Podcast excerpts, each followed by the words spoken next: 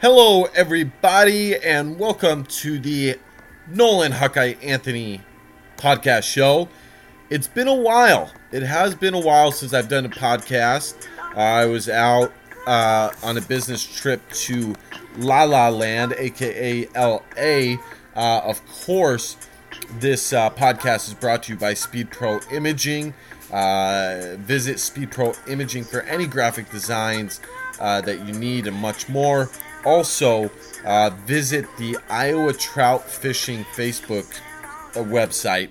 It's a great nonprofit organization uh, that, uh, if you love fishing, uh, it's a great uh, fan club to be a part of.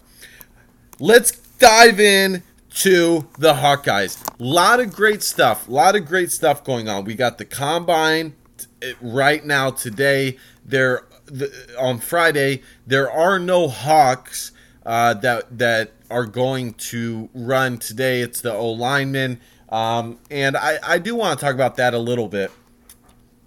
Ross, uh, we we have Ross Pierschbacher from Cedar Rapids, I believe, who just ran and uh, had a pretty good time. But quite frankly, guys, if we're being honest with each other, Keegan Render and Parker Hesse absolutely should have got an invite, not only to the combine, but to at least the Senior Bowl. I mean, Keegan Render and Parker Hesse have been st- the stalemate for each for for multiple seasons for the Hawkeyes, and to me, I right now, if you were to ask me how many Hawkeyes are going to be drafted, it's going to be four for sure, and I will get into that later. But you have guys like Matt Nelson, should have been invited to the combine. Parker Hesse should have been invited to the combine. Uh, Keegan Render should have been invited to the combine. Now, all three of those guys and I'll get into the other four in a second. All three of those guys absolutely have something to offer an NFL team. They are perfect picks for rounds five through seven for any good organization. You know, with with these guys, are they crazy outstanding athletes? Uh, we don't know yet. They have not pr- participated in their pro day, and we we do know this that Coach Doyle gets his Hawkeyes ready, and they are much more athletic than people give them credit for. I, I never understand why people insist that Hawkeyes struggle with straight line speed, aka Josh Jackson, Desmond King, and now Amani Hooker. And then they go and they run at the pro day, and you have Riley McCarron running a 4 3 40. Just unreal. But let's get back to the other three. Are they physical specimens like a Brandon Scherff, uh, Jaleel Johnson, uh, or uh, even a Anthony Nelson and soon to be uh, in the going to be in the NFL draft, um, AJ Epenesa, or even Drew Ott. No, but they offer something that every Iowa Hawkeye offers, and I want to use Austin Blythe as an example, or uh, not not even just Austin Blythe. You also have uh, Cole Croston and Ike Boettger. I mean, they're perfect examples. Quite frankly, both of them should have been drafted. Uh, Austin Blythe went in the seventh round, but let, let's look more closely at Austin Blythe. A seventh round pick didn't jump off the board with his numbers and was easily a top 20 guard slash center this year for the LA Rams. And Kirk Ferentz said before th- this past season, where the Hawkeyes went nine and uh, was it nine and five, nine and four? I believe it was nine and four. He said, "Watch out for Keegan Render." With the departure of James Daniels, the center going to the Chicago Chicago Bears, uh, and he's the real deal, guys. He offers versatility. And to me, to answer the original question that I pointed out to you guys, how many guys from Iowa will be drafted this year in the NFL draft? My answer is six. I believe all four guys who are underclassmen are going to get drafted in the first three rounds. And I believe, it's my belief, that two more guys, whether it's Keegan Render, Parker Hesse, Matt Nelson, or Ross Reynolds, will be drafted. If you're asking me who I think those two guys will be, I believe it will be Ross Reynolds and Keegan Render. Why? Because the NFL knows that the Iowa Hawkeyes absolutely teach fundamentally sound offensive linemen, and that's ultimately what matters when you get in the NFL. Because what happens is you have these physical specimens uh, for, on the offensive line, but then they get to the NFL where they're playing against guys who are just as athletic, and the fundamentals are are are not there, and they struggle. Whereas you got Iowa offensive linemen where the fundamentals are there and they're good.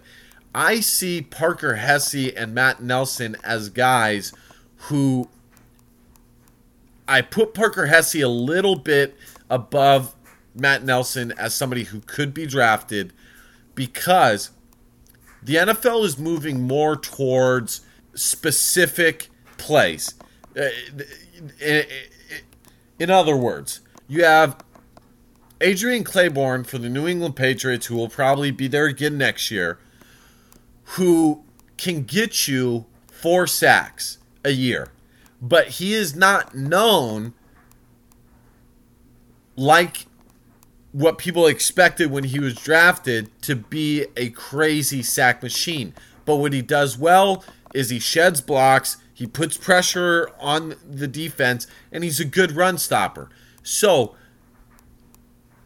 he that he's a plug and play guy. That's what the NFL is moving towards. Plug and play guys. And Parker Hesse is the perfect guy at six foot three. If he adds some pounds, I think Parker Hesse could move inside as we saw with the Iowa Hawkeyes this year, and he could play outside as a good run stopper. So I see Parker Hesse as a very versatile guy who absolutely could be drafted with a team who needs a run stopper, a, a good guy in the locker room. That's what the Hawkeyes are. They're great players to have in the locker room, and Parker Hesse is a great leader. I can absolutely see him be being drafted. I'm going to put the number at six. Moving on, we are going to stick with the four guys who left early. Now, I said this once and I'll say it again. I believe that Anthony Nelson and Amani Hooker could have stayed and improved their draft stock. It is my opinion that Anthony Nelson, would he have stayed, being opposite AJ Epenesa again, would have gotten less attention, therefore more opportunity to get to the quarterback. And with so much attention on AJ Epenesa, teams would automatically see Anthony Nelson, therefore improving his draft stock. But, and a lot of people are saying that Anthony Nelson had pretty much maxed out. I don't agree with that. Amani Hooker, same thing. He could have had one more season to show his ability to cover as a corner and be physical in the run game at that star position. Now, I see Amani Hooker, and I'll tell you guys where I think uh, each round they're going to go and why. Amani Hooker, I believe, will go in the second round, and here's why. And I do believe he could have gone in the first round had he stayed because, again, the NFL is moving towards more uh, plug and play guys, and I believe Amani Hooker is just that. Amani Hooker is Desmond King 2.0. And what do I mean by that? Desmond King plays as a all pro, which is unfreaking believable, an all pro dime cornerback that is also stout in the run game. He has to be. Amani Hooker is the same thing, and I guarantee you, Amani Hooker is going to run a similar 40 yard dash. I believe he is about the same as far as game speed and and actual athleticism to Desmond King, with the difference that Amani Hooker can slide over to the safety position and be just as disruptive there. That's why I think Amani Hooker is going to go in the second round, high second round, because a team is going to look at him and say, okay, we can put him at the dime. He kind of reminds me of a Shaq Thompson. He's in between Desmond King and Shaq Thompson. Uh, Shaq Thompson, by the way, who I played in basketball and was on my AAU, my AAU travel team from Sacramento, is a fantastic football player. We all knew he was going to the NFL in the eighth grade. I digress. Uh, Hooker reminds me of both those guys. You can slide him over to safety. He'll be disrupted there. He weighs about 215. And also, he has the hips to play the uh, dime cor- cornerback position. Or if you want to put him as a cover linebacker, you can do that as well. He's just so versatile that it really gives teams a, a fantastic opportunity to to utilize him in many different ways, and that's what the NFL is looking for. Anthony Nelson, Anthony Nelson. A lot of people are saying that his his size is going is actually not uh, a good thing because he cannot bend his hips as quick as somebody who is say six five. This is what I'm going to say to that. There's no difference between being six five and six seven. There really isn't. Okay? He will be fine in being able to get low and change that. He showed that in college against some of the best offensive linemen in the country and his ability to you cannot I cannot stress enough the importance of being able to disrupt a quarterback in more ways than one, including batting balls down, including uh, making it difficult to have passing lanes for quarterbacks like Kyler Murray, uh, and, and, even uh, the quarterback for New Orleans. We all know who he is, Drew Brees. And the ability to get to the quarterback. So Anthony Nelson can disrupt the quarterback in many different ways. However, I think Anthony Nelson slides to the third round. That leaves us with TJ Hockenson and Noah Fant. I took a lot of flack for saying Noah Fant was going to go in the second round. I don't know why. Anybody who listens to my Facebook show, Nolan Hawkeye Anthony, knows that I am a half, a glass half full kind of guy. I absolutely would love. You think that I wouldn't love to see two Hawkeyes go in the first round? Of course I would. But here's the problem. Only 18 tight ends have gone in the first round since I believe like 2010 or or something like that. In other words, it's been rare. Now, teams are using the tight end position more and more, aka George Kittle having so much success and being a freaking beast, okay? Now, Noah Fant.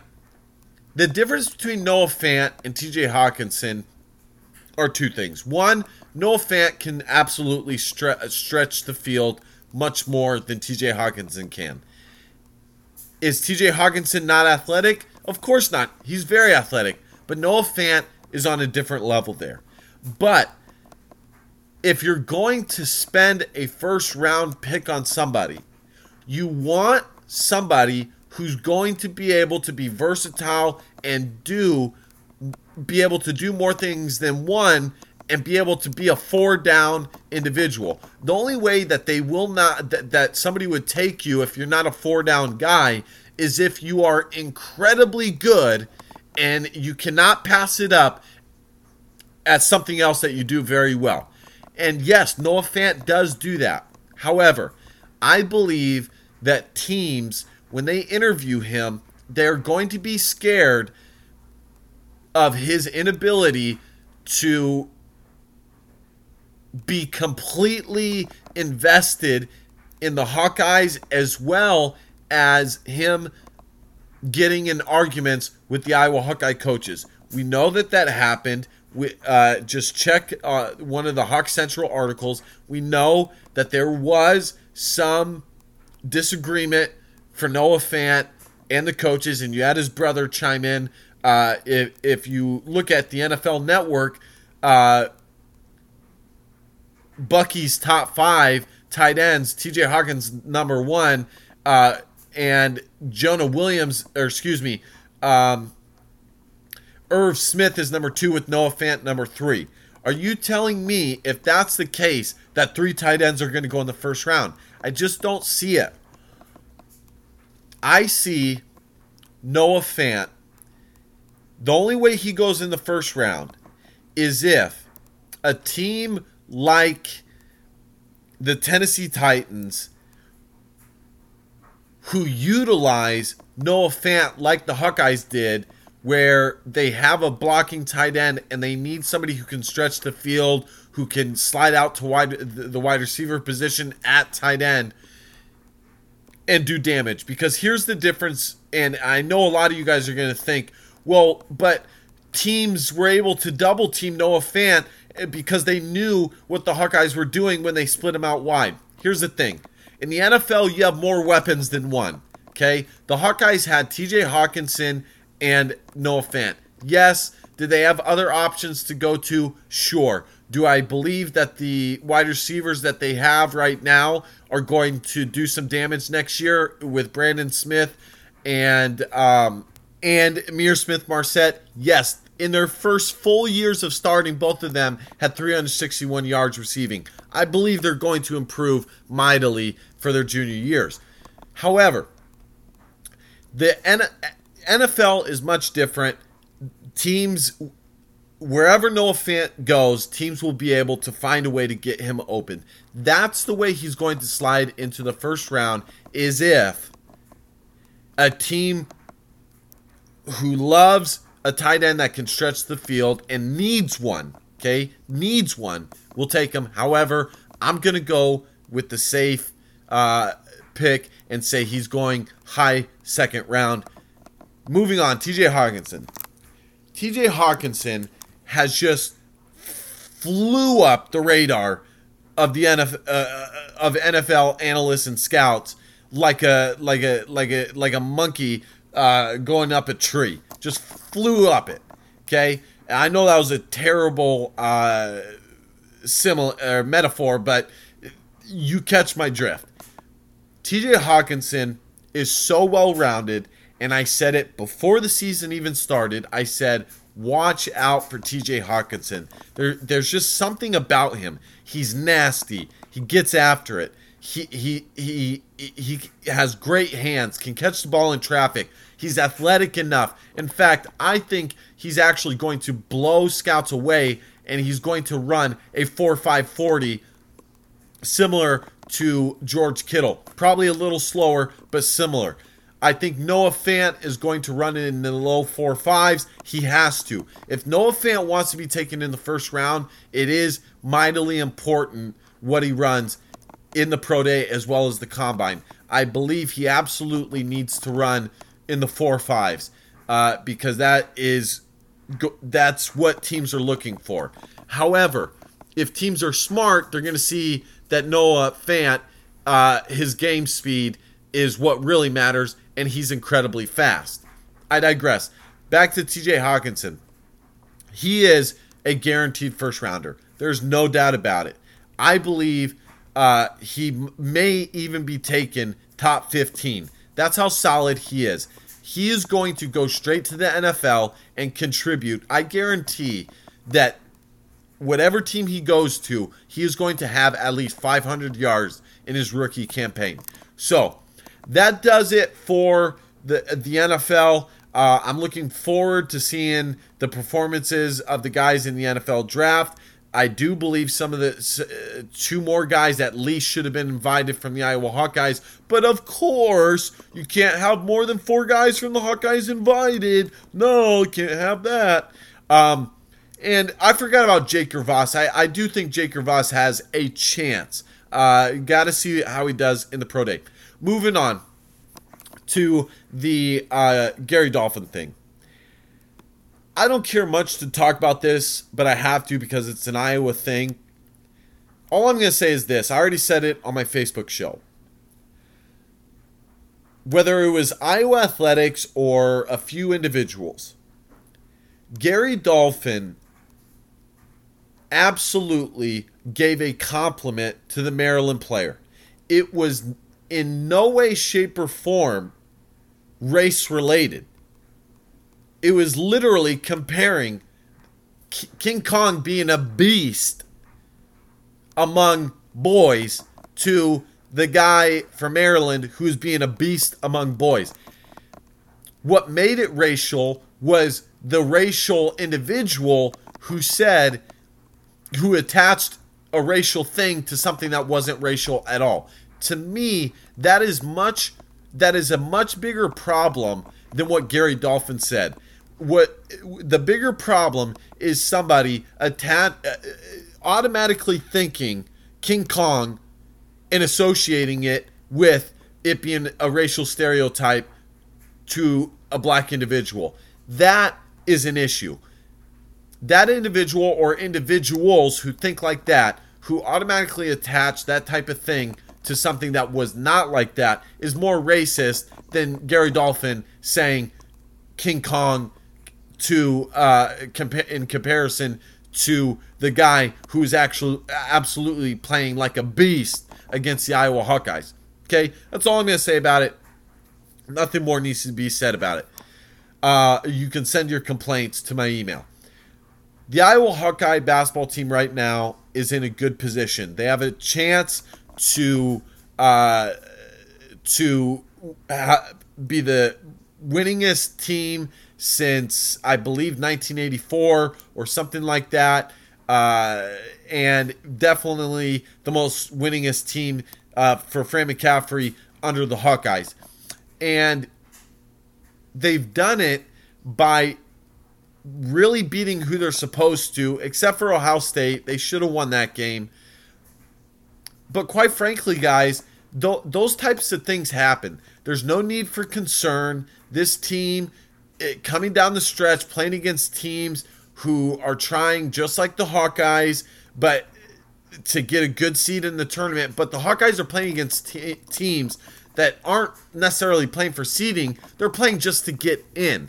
And so they're going to get everybody's best shot because Iowa is a quadrant one team. And quite frankly, the Hawkeyes by now, with the amount of wins they have and who they've played, should be a top 20 team. I don't know why they're a fringe top 25 team. I digress. They're in a good position. The Hawkeyes absolutely have a chance to pick up two great wins against uh, not only Wisconsin but Nebraska, as well as picking up a couple of good wins in the Big Ten tournament. And I believe Iowa is made. This Iowa team is made for tournaments. They, I, I, there's no doubt in my mind that they will do well in the Big Ten tournament, uh, comparative to other Fran McCaffery teams who seem to be gassed out by the time the Big Ten tournament arrives. I don't think that's going to happen this year. I'm not worried. I, I can't wait for them to play Rutgers, and I hope they come out and just absolutely put a whooping on the Rutgers basketball team who thinks that it was luck that the Hawkeyes beat them. The Hawkeyes are who they are. At this, you cannot say it's lucky when the Hawkeyes have won 21 games. Okay, you're not you're not lucky when you've won 21 games. Okay, lastly, um, the Iowa Hawkeyes have a chance. They are playing for seeds four through seven. Okay, if they were to lose the remaining three games, they could slide as far down as maybe eight, but probably seven. Okay, if they win two out of the three, I think they can move up to a five seed. It's going to be hard, but they can. Iowa needs, in my opinion, and it doesn't really matter who it's against, although it would help if it was Wisconsin. They need to win four more games to get a four seed. Now, if they want a five seed, I believe they need to beat Wisconsin and one more quadrant one team in the Big Ten tournament to get a five seed. I believe they can get there.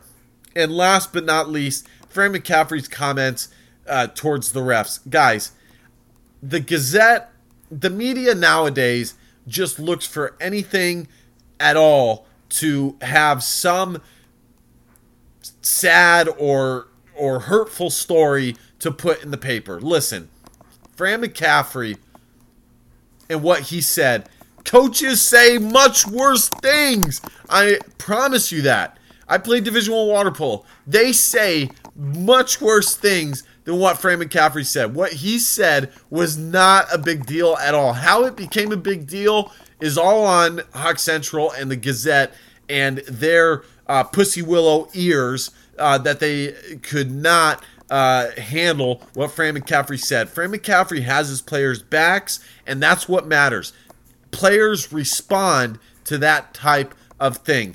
And I'm just going to say this for all the Fran McCaffery haters, where are you at now? Because the Hawkeyes have 21 wins and are looking at a 6 to 5 seed. Where are you guys now? All right, guys, that is going to conclude this podcast. Uh, we covered a lot of things. I hope you guys enjoyed it. Remember, uh, the sponsor, Speed Pro Imaging, as well as Iowa Trout Fishing Nonprofit, visit their Facebook page. Be sure to share the Facebook Live videos for Nolan Hawkeye Anthony. Share this podcast. It does me a lot of help. Uh, it does me a lot of good. You guys are fantastic fans, uh, not only of my show, but just the Hawkeyes in general. Uh, remember, DBAP, don't be a pussy willow. Facts over feelings because your feelings don't matter. Have a good rest of your week and go Hawkeyes.